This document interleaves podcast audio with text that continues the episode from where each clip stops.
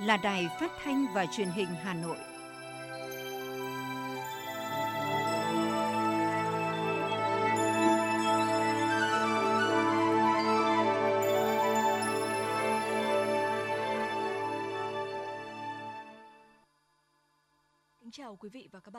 Bây giờ là chương trình thời sự của Đài Phát thanh và Truyền hình Hà Nội, phát trực tiếp trên sóng phát thanh tần số FM 90 MHz. Trưa nay thứ sáu ngày mùng 6 tháng 5 năm 2022, chương trình có những nội dung chính sau đây.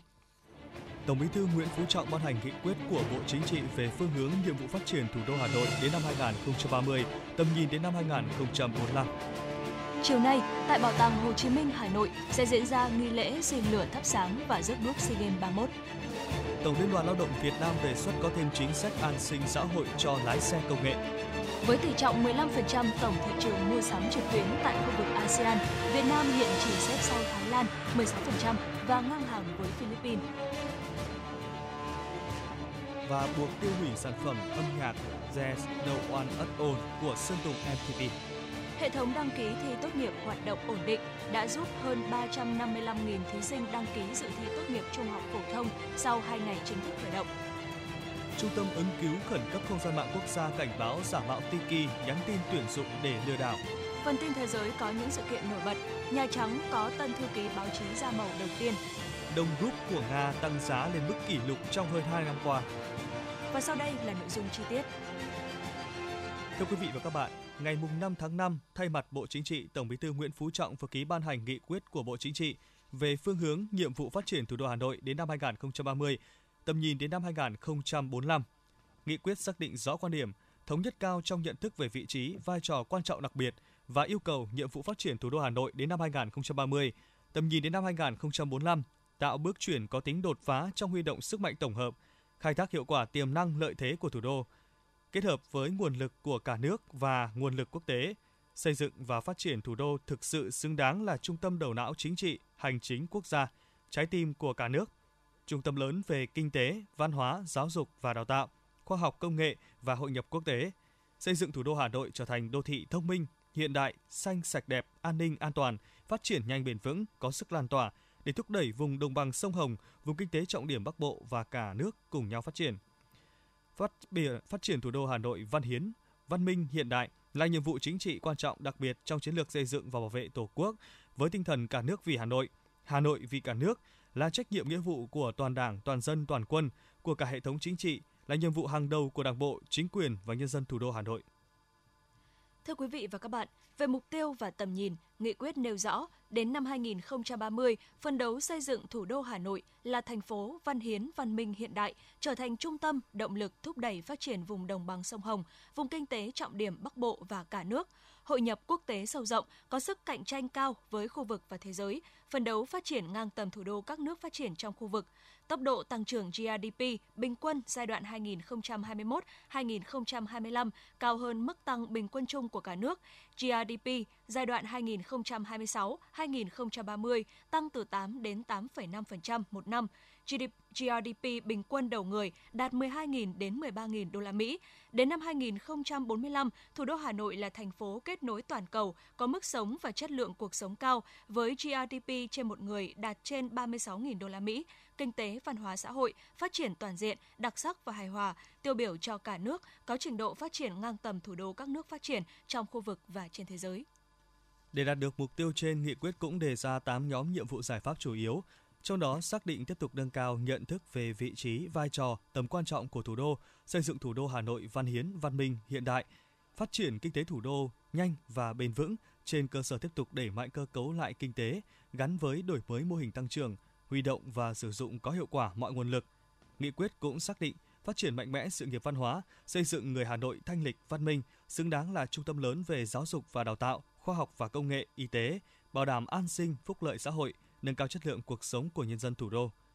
Nâng cao chất lượng công tác quy hoạch, thực hiện nghiêm việc quản lý quy hoạch, đẩy mạnh xây dựng kết cấu hạ tầng đồng bộ, phát triển và quản lý đô thị, khai thác sử dụng hiệu quả tài nguyên, bảo vệ môi trường, bảo đảm quốc phòng, an ninh, trật tự, an toàn xã hội thủ đô trong mọi tình huống, đẩy mạnh công tác đối ngoại, hội nhập quốc tế, hợp tác phát triển, nâng cao vị thế uy tín của thủ đô, tăng cường xây dựng chỉnh đốn đảng và hệ thống chính trị trong sạch vững mạnh,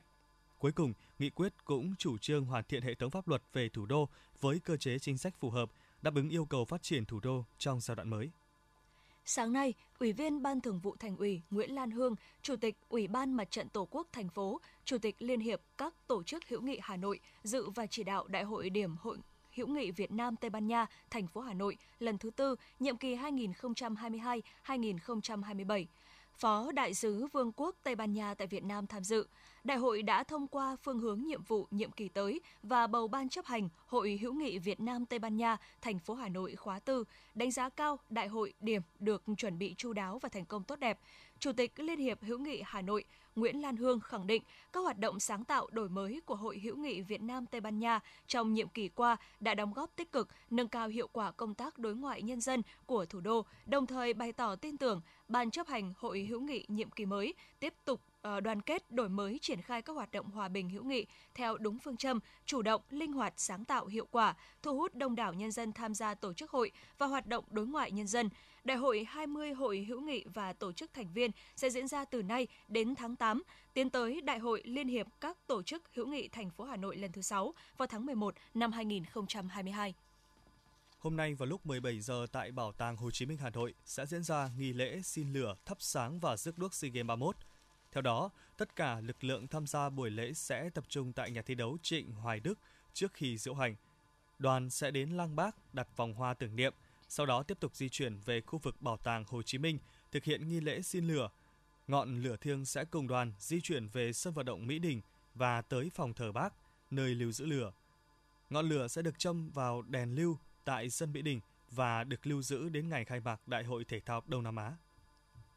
Ban tổ chức huy động gần 2.000 người tham gia chuẩn bị cho chương trình nghệ thuật đặc biệt tại lễ khai mạc, bế mạc SEA Games 31. Các đơn vị đã tổ chức tập luyện theo kế hoạch, chia thành các nhóm tại 5 địa điểm và đang tích cực luyện tập công tác hợp luyện tại sân vận động quốc gia Mỹ Đình từ ngày 4 tháng 5 chia thành các tiết mục khác nhau để tập theo thời gian trên sân. Sơ duyệt lễ khai mạc vào ngày 8 tháng 5, tổng duyệt lần thứ nhất vào ngày 10 tháng 5 và lần thứ hai là ngày 11 tháng 5. Để chuẩn bị cho lễ khai mạc, Sở Văn hóa và Thể thao đã làm việc với đơn vị quản lý sân vận động quốc gia Mỹ Đình, triển khai các yêu cầu về sân bãi theo yêu cầu của tổ đạo diễn. Toàn bộ trang thiết bị, sân khấu đã được tập kết tại sân Mỹ Đình và hoàn thành lắp đặt sân khấu, thiết bị, hệ thống âm thanh, hệ thống ánh sáng, máy chiếu và các thiết bị kỹ thuật. Trong 2 ngày là ngày mùng 3 và ngày mùng 4 tháng 5, chạy thử toàn bộ hệ thống đã lắp đặt và từ ngày mùng 5 đến ngày 12 tháng 5, hợp luyện các lực lượng sơ duyệt và tổng duyệt.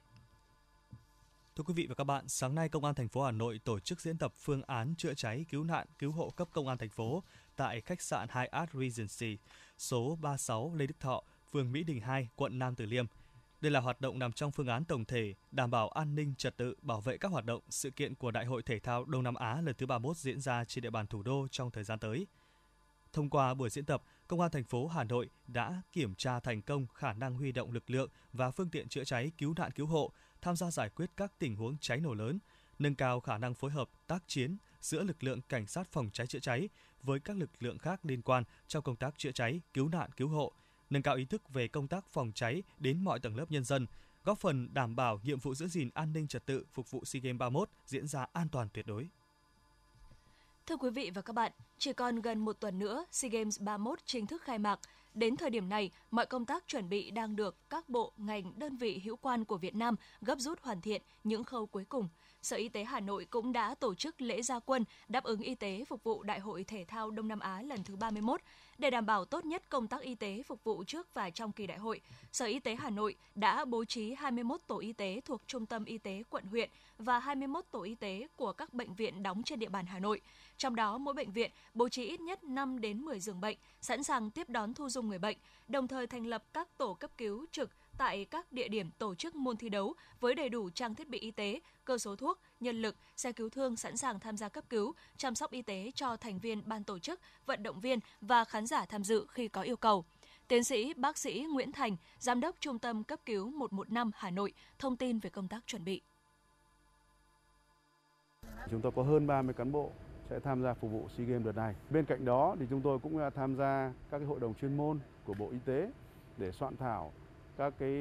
hướng dẫn về cấp cứu phục vụ SEA Games cũng như danh mục thuốc, trang thiết bị cho các đội cấp cứu phục vụ SEA Games. Chúng tôi sẵn sàng để đáp ứng và huy động thêm lực lượng trong trường hợp xảy ra các cái sự cố cháy nổ. Bên cạnh việc chủ động lực lượng y bác sĩ, vấn đề an toàn thực phẩm cho SEA Games 31 cũng được ngành y tế Hà Nội hết sức chú trọng kiểm tra, giám sát công tác an toàn thực phẩm từ khâu thu mua nguyên liệu cho đến vận chuyển, bảo quản, chế biến và sử dụng, nhất là tại các nhà hàng khách sạn, nơi có khách quốc tế đến tham dự. Để đại hội diễn ra thành công tốt đẹp, Phó Chủ tịch Ủy ban nhân dân thành phố Trử Xuân Dũng yêu cầu thì thành phố cũng chỉ đạo Sở Y tế xây dựng một kế hoạch riêng đáp ứng y tế của thành phố. Ờ, trong đó yêu cầu ra soát cụ thể các công tác về phòng chống dịch, công tác đáp ứng y tế tại các ờ, địa điểm thi đấu, tại các nhà hàng khách sạn và đảm bảo ờ, thông suốt, rõ người, rõ việc.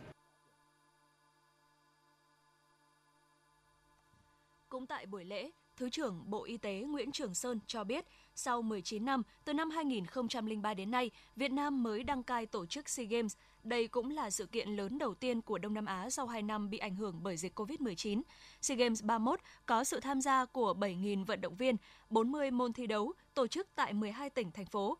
Ngay sau lễ gia quân, Thứ trưởng Bộ Y tế Nguyễn Trường Sơn, Phó Chủ tịch Ủy ban nhân dân thành phố Trử Xuân Dũng cùng đại diện Sở Y tế Hà Nội tiến hành kiểm tra các phương tiện phục vụ công tác y tế tại SEA Games 31 như xe cứu thương, xe kiểm nghiệm an toàn thực phẩm, các trang thiết bị phục vụ cấp cứu, vân vân. Thứ trưởng Bộ Y tế Nguyễn Trường Sơn, trưởng tiểu ban y tế và kiểm tra doping phục vụ SEA Games 31 đánh giá cao công tác chuẩn bị của thành phố Hà Nội. Đánh giá rất cao cái sự chuẩn bị của Hà Nội. Tuy nhiên thì đây là một cái đợt mà chúng ta cũng đã có rất nhiều những trường hợp xuất nhập cảnh ở Việt Nam cho nên là cái việc đảm bảo an toàn trong phòng chống dịch Covid là phải đặt lên hàng đầu. Trong quá trình thi đấu thể thao thì cái việc mà xảy ra những cái chấn thương, những cái tai nạn, thậm chí là về an toàn thực phẩm hoặc là về phòng chống cháy nổ cũng sẽ phải được uh, quan tâm hết sức quan tâm chỉ đạo. Việc đáp ứng tốt nhất về công tác y tế phục vụ trước, trong và sau kỳ đại hội cũng sẽ góp phần vào thành công toàn diện trên mọi mặt của SEA Games 31, để lại ấn tượng sâu sắc trong lòng du khách ở trong và ngoài nước về nước chủ nhà Việt Nam nói chung và thủ đô Hà Nội nói riêng. Thưa quý vị và các bạn, để đảm bảo công tác an ninh trật tự, an toàn giao thông, Công an thành phố Hà Nội đã xây dựng phương án cụ thể bảo vệ tuyệt đối an ninh, an toàn, không để lại sơ suất dù là nhỏ nhất, phục vụ tổ chức thành công Đại hội thể thao Đông Nam Á lần thứ 31. Quận Nam Từ Liêm là địa bàn có nhiều cơ sở, địa điểm được thành phố giao nhiệm vụ phục vụ SEA Games 31. Để đảm bảo đầy đủ các điều kiện về an ninh an toàn, công tác thường trực chiến đấu, công an quận đã sớm giả soát, chuẩn bị tốt cơ sở vật chất, phương tiện kỹ thuật, vũ khí, công cụ hỗ trợ, thông tin liên lạc, đảm bảo phục vụ tốt nhất cho công tác bảo đảm an ninh trật tự, không để xảy ra đột xuất bất ngờ trong thời gian diễn ra sự kiện quan trọng trên. Đại tá Tô Mạnh Thắng, Phó trưởng Công an quận Nam Từ Liêm cho biết. Công an Nam Từ Liêm cũng đã xây dựng các cái kế hoạch, các cái phương án và triển khai đồng bộ các cái biện pháp nghiệp vụ thì chúng tôi đã thường xuyên là tổ chức tuyên truyền tập huấn cho cái lực lượng ờ, dân phòng và của các đơn vị xung quanh, cũng như là cái lực lượng chữa cháy cơ sở. Kiểm tra lại toàn bộ các cái hệ thống trang thiết bị của tất cả các cái đơn vị tổ chức thi đấu, các cái đơn vị phục vụ, các cái bãi bến đỗ xe phục vụ cho khu liên hợp thể thao. Thì chúng tôi cũng đã giả soát lại các cái phương tiện, trang thiết bị đưa vào thường trực. Và chúng tôi đã lập kế hoạch đưa cái con số thường trực quân số cao nhất trong cái thời gian diễn ra SEA Games. Lực lượng cảnh sát giao thông công an huyện Hoài Đức đã tập trung tuần tra, kiểm soát trên các tuyến quốc lộ, xử lý nghiêm các trường hợp vi phạm, đảm bảo an toàn cho người dân và các đoàn vận động viên đi qua để tham dự Đại hội thể thao Đông Nam Á lần thứ 31. Trung tá Đỗ Trường Quân, đội trưởng đội cảnh sát giao thông công an huyện Hoài Đức cho biết, đơn vị đã duy trì tối đa quân số, đảm bảo công tác tuần tra, kiểm soát, xử lý nghiêm các vi phạm về trật tự an toàn giao thông. Đặc biệt, tại các tuyến đường nhánh, trục giao thông liên xã, lưu lượng người tham gia giao thông trong dịp này tăng cao, đơn vị đã phân công lực lượng trực chốt, vừa đảm bảo an toàn giao thông, đảm bảo cho nhân dân và du khách tham gia giao thông thuận lợi. Trung tá Đỗ Trường Quân, đội trưởng đội cảnh sát giao thông công an huyện Hoài Đức chia sẻ. Trên cơ sở cái kế hoạch được phê duyệt của lãnh đạo huyện thì đội đã phân công lịch à, tổ chức tuần tra kiểm soát xử lý vi phạm trên các cái tuyến giao thông địa bàn. Cơ bản trong cái thời gian vừa qua thì cái công tác tổ chức giao thông trên địa bàn huyện cũng ờ, đảm bảo không để xảy ra ùn tắc cũng như về tình trạng đua xe hoặc cổ vũ đua xe thì trên địa bàn không có. Đội thì hàng ngày cũng đã phân công cả sáng cả chiều liên quan đến phân luồng tổ chức giao thông để đảm bảo cho lượng phương tiện hoạt động trên địa bàn. Lực lượng thì mặc dù là rất là mỏng nhưng mà anh em đã cố gắng để hoàn thành được cái nhiệm vụ công việc của mình là cái vấn đề mà duy trì bảo đảm trên cái, cái các cái tuyến giao thông thì cũng được cán bộ chiến sĩ của đội thực hiện một cách nghiêm túc và đạt được cái kết quả nhất định. Thời điểm này, lực lượng cảnh sát giao thông công an quận Hoàng Mai cũng đã chuẩn bị sẵn phương án đảm bảo điều tiết giao thông, đặc biệt các nút giao cao tốc Pháp Vân Cầu Rẽ với vành đai 3, quốc lộ 1A cũ và trước cổng các bến xe trên địa bàn. Đội trưởng đội cảnh sát giao thông trật tự công an quận Hoàng Mai Nguyễn Đình Toàn cho biết. Trong cái thời gian này, tôi ra tham mưu để ờ, chỉ đạo ủy ban nhân dân các phường ra quân về trật tự đô thị, trật tự công cộng. Bên cạnh đó thì tham mưu cho an quận rất nhiều kế hoạch chuyên đề trật tự và kế hoạch chuyên đề về vấn đề giao thông, về phân cấp địa bàn. Bên cạnh đấy có cả kế hoạch của đảm bảo trật tự hai bến xe thì huy động các lực lượng tổ chức cho tất cả người vấn đề tuyên truyền và chủ yếu nhất là về trật tự an toàn thông. Có thể thấy, Công an thành phố Hà Nội đã phối hợp với lực lượng đảm bảo kế hoạch giao thông thông suốt, bố trí lực lượng phương tiện dẫn đoàn và điều hành, hướng dẫn sắp xếp xe của các đồng chí lãnh đạo Đảng, Nhà nước, các đoàn đại biểu khách quốc tế. Thông qua công tác chuyên môn, cảnh sát giao thông tăng cường đẩy mạnh công tác tuyên truyền, giáo dục nâng cao nhận thức, ý thức và trách nhiệm của các cấp, các ngành, các đoàn thể, tổ chức chính trị xã hội và các tầng lớp nhân dân trong công tác đảm bảo trật tự an toàn giao thông, phối hợp với các đơn vị hoàn thành tốt nhất nhiệm vụ được giao, hướng tới một SEA Games 31 thành công, để lại ấn tượng tốt đẹp với bạn bè quốc tế.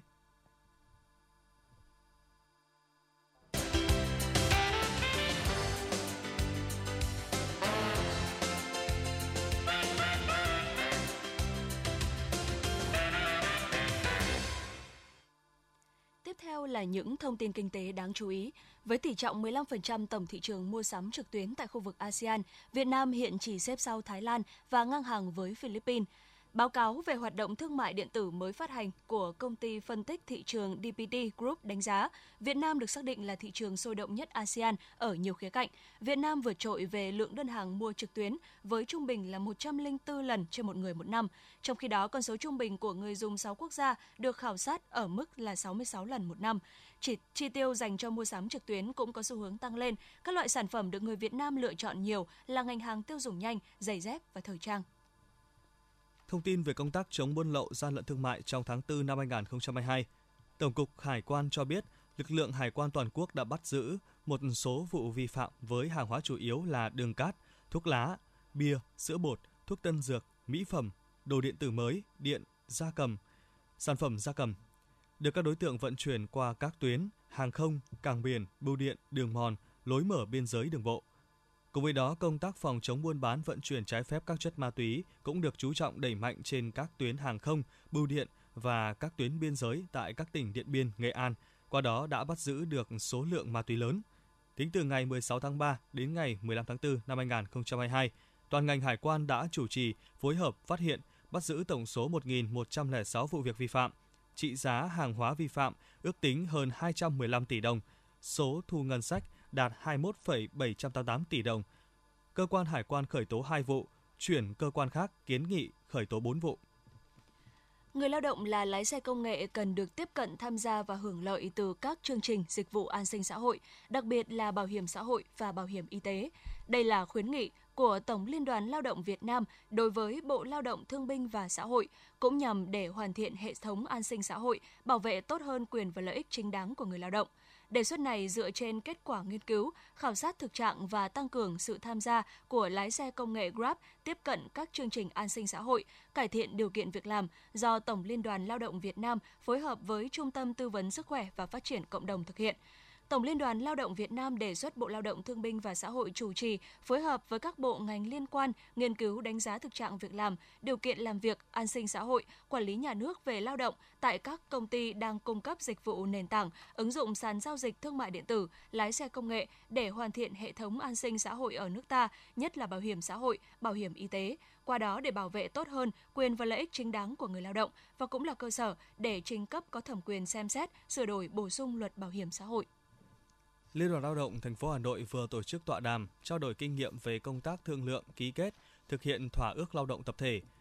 nhằm mang lại nhiều quyền lợi cao hơn luật định đối với đoàn viên người lao động. Tại tọa đàm, các đại biểu cho rằng để nâng cao chất lượng thỏa ước lao động tập thể,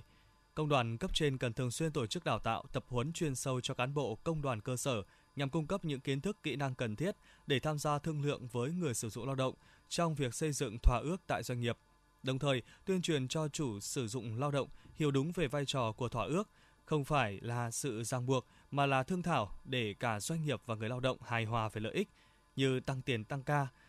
bồi dưỡng làm thêm giờ, hỗ trợ lúc ốm đau. Các ý kiến cũng cho rằng công đoàn cấp trên cần đề nghị chính quyền các cấp có biện pháp quyết liệt hơn trong việc yêu cầu và xử lý các chủ doanh nghiệp không thực hiện nghiêm quy định về quy chế dân chủ, không phối hợp với công đoàn tổ chức hội nghị người lao động,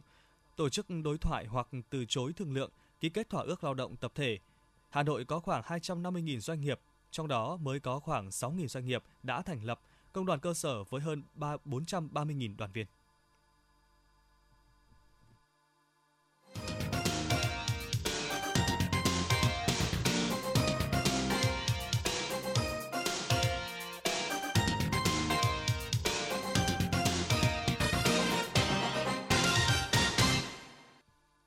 Những thông tin văn hóa xã hội sẽ tiếp nối chương trình. Thông tin từ Bộ Văn hóa, Thể thao và Du lịch cho biết, thanh tra Bộ và các cơ quan liên quan đã làm việc với công ty trách nhiệm hữu hạn MTP Entertainment để xem xét xử lý việc công ty này đăng tải MV There's No One at All trên YouTube có hình ảnh, động tác, phương tiện biểu đạt, hình thức biểu diễn tác động tiêu cực đến đạo đức, sức khỏe cộng đồng và tâm lý xã hội. Tránh thanh tra Thành, tránh thanh tra bộ Phạm Cao Thái đã ban hành quyết định xử phạt vi phạm hành chính số 04 xử phạt công ty trách nhiệm hữu hạn MTP Entertainment vì đã có hành vi vi phạm lưu hành bản ghi hình There's No One at All trên mạng xã hội YouTube có hình ảnh, động tác, phương tiện biểu đạt, hình thức biểu diễn tác động tiêu cực đến đạo đức, sức khỏe cộng đồng và tâm lý xã hội, vi phạm khoản 3, điều 13, Nghị định số 38 của Chính phủ, quy định xử phạt vi phạm hành chính trong lĩnh vực văn hóa và quảng cáo với hình thức xử phạt và biện pháp khắc phục hậu quả. Cụ thể, công ty trách nhiệm hữu hạn MTP Entertainment bị xử phạt tiền 70 triệu đồng kèm theo biện pháp khắc phục hậu quả là có trách nhiệm tiêu hủy bản ghi hình There's No One at All, nộp lại số lợi thu được từ MV, tháo gỡ bản ghi hình There's No One at All dưới hình thức điện tử trên môi trường mạng và kỹ thuật số. Tối qua, Bộ Giáo dục và Đào tạo đã có thống kê thí sinh đăng ký dự thi tốt nghiệp trung học phổ thông online sau 2 ngày chính thức khởi động hệ thống đăng ký. Theo đó, tổng số đăng ký dự thi tính đến 17 giờ ngày thứ mùng 5 tháng 5 và là 355.369 thí sinh. Tính đến thời điểm này, Bộ Giáo dục và Đào tạo khẳng định hệ thống hoạt động ổn định thông suốt. Đây là năm đầu tiên Bộ Giáo dục và Đào tạo triển khai đăng ký dự thi bằng hình thức trực tuyến. Bộ đã công bố các hướng dẫn chi tiết để giúp thí sinh đăng ký thành công. Để đăng ký theo hình thức này, thí sinh cần bảo mật thông tin tài khoản, mật khẩu được cấp để đăng nhập vào hệ thống quản lý từ khi đăng ký dự thi đến khi xem kết quả thi, xét công nhận tốt nghiệp trung học phổ thông. Để đảm bảo thông tin khi nhận được tài khoản và mật khẩu, thí sinh nên thay đổi ngay mật khẩu. Trong trường hợp thí sinh quên tài khoản và mật khẩu thì có thể liên hệ với đơn vị đăng ký dự thi để cấp lại. Trường hợp thí sinh không có căn cước công dân, chứng minh nhân dân và số định danh cá nhân, hệ thống đăng ký quản lý thi sẽ gán cho thí sinh một mã số gồm 12 ký tự làm tài khoản để truy cập hệ thống. Sở Giáo dục và Đào tạo Hà Nội vừa công bố chỉ tiêu tuyển sinh vào lớp 10 năm học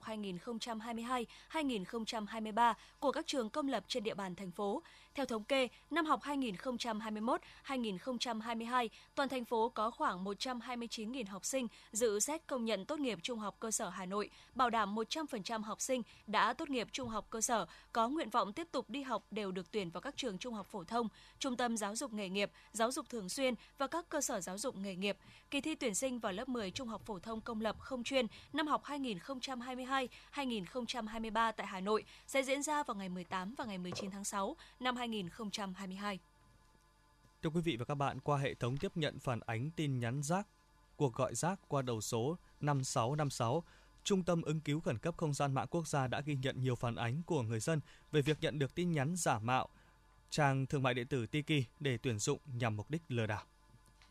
Hôm nay, theo kế hoạch, Ban quản lý đường sắt đô thị thành phố Hồ Chí Minh, chủ đầu tư dự án tuyến metro số 1 Bến Thành Suối Tiên sẽ đón hai đoàn tàu cuối của tuyến metro số 1 cập cảng tại thành phố Hồ Chí Minh. Theo đó, đoàn tàu số 16 và 17 là hai đoàn tàu cuối của tuyến Metro số 1. Trước đó, đoàn tàu thứ 14 và 15 đã về tới thành phố Hồ Chí Minh vào cuối tháng 3. Đợt này sẽ là đợt cuối cùng để tiến hành lắp đặt, vận hành toàn bộ các đoàn tàu.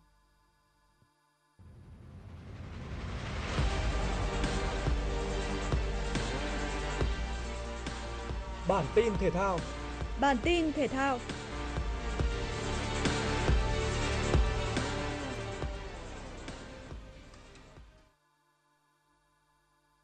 Hôm nay, U23 Việt Nam và Indonesia sẽ đọ sức với nhau trong trận gia quân tại bảng A vào lúc 19 giờ trên sân Việt Trì Phú Thọ. Đây là trận đấu có tính chất quan trọng với cả hai đội bóng. Việt Nam hiện đang là đương kim vô địch, còn Indonesia là những nhà đương kim Á quân. Ở cuộc so tài này, U23 Việt Nam có lợi thế sân nhà và sự cổ vũ cuồng nhiệt của các cổ động viên. Huấn luyện Park Hang-seo có được lực lượng gần như mạnh nhất tham dự SEA Games 31.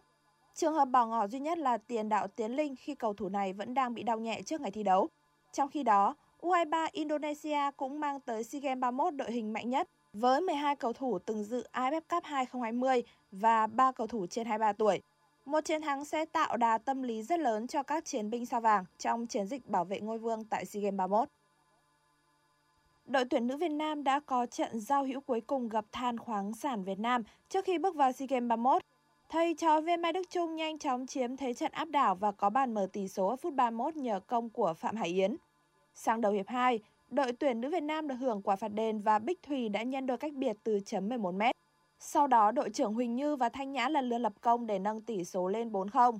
Bàn thắng danh dự của Than khoáng sản Việt Nam đến ở phút 84, qua đó khép lại trận đấu với kết quả chung cuộc 4-1 nghiêng về phía đội tuyển nữ Việt Nam. Sau trận đấu này, thầy trò huấn viên Mai Đức Trung sẽ tiếp tục duy trì tập luyện hàng ngày. Toàn đội đã sẵn sàng bước vào tham dự SEA Games 31 với quyết tâm bảo vệ huy chương vàng môn bóng đá nữ. Theo lịch thi đấu tại bảng A, đội tuyển nữ Việt Nam sẽ gặp Philippines vào ngày 11 tháng 5 và gặp Campuchia vào ngày 14 tháng 5.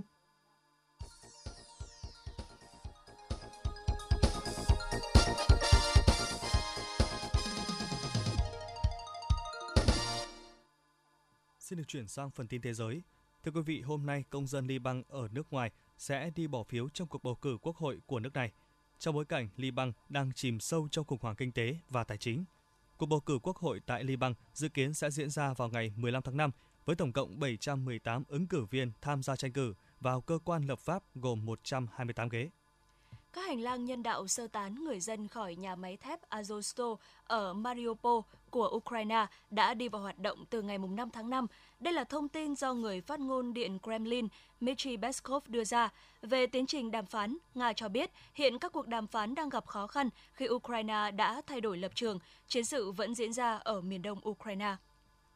Hôm qua, giá trị đồng rúp của Nga so với đồng đô la Mỹ đã tăng lên mức cao nhất kể từ tháng 3 năm 2020 nhờ sự hỗ trợ từ các biện pháp kiểm soát vốn, trong khi các chỉ số chứng khoán cũng tăng mạnh trong bối cảnh thị trường theo dõi diễn biến xung quanh các lệnh trừng phạt mới có thể được áp đặt nhằm vào Moscow. Tổng thống Mỹ Joe Biden đã bổ nhiệm bà Karine Jean-Pierre làm thư ký báo chí mới của Nhà Trắng. Bà Karine Jean-Pierre sẽ là phụ nữ da màu đầu tiên và là người đồng tính công khai đầu tiên giữ chức vụ thư ký báo chí Nhà Trắng.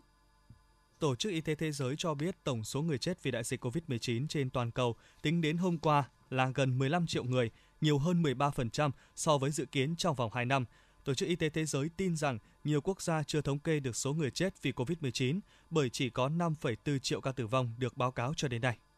Bộ Y tế Indonesia thông báo phát hiện thêm một số ca nghi mắc bệnh viêm gan cấp tính chưa rõ nguyên nhân ở trẻ em sau khi ghi nhận 3 trường hợp tử vong do nhiễm căn bệnh bí ẩn.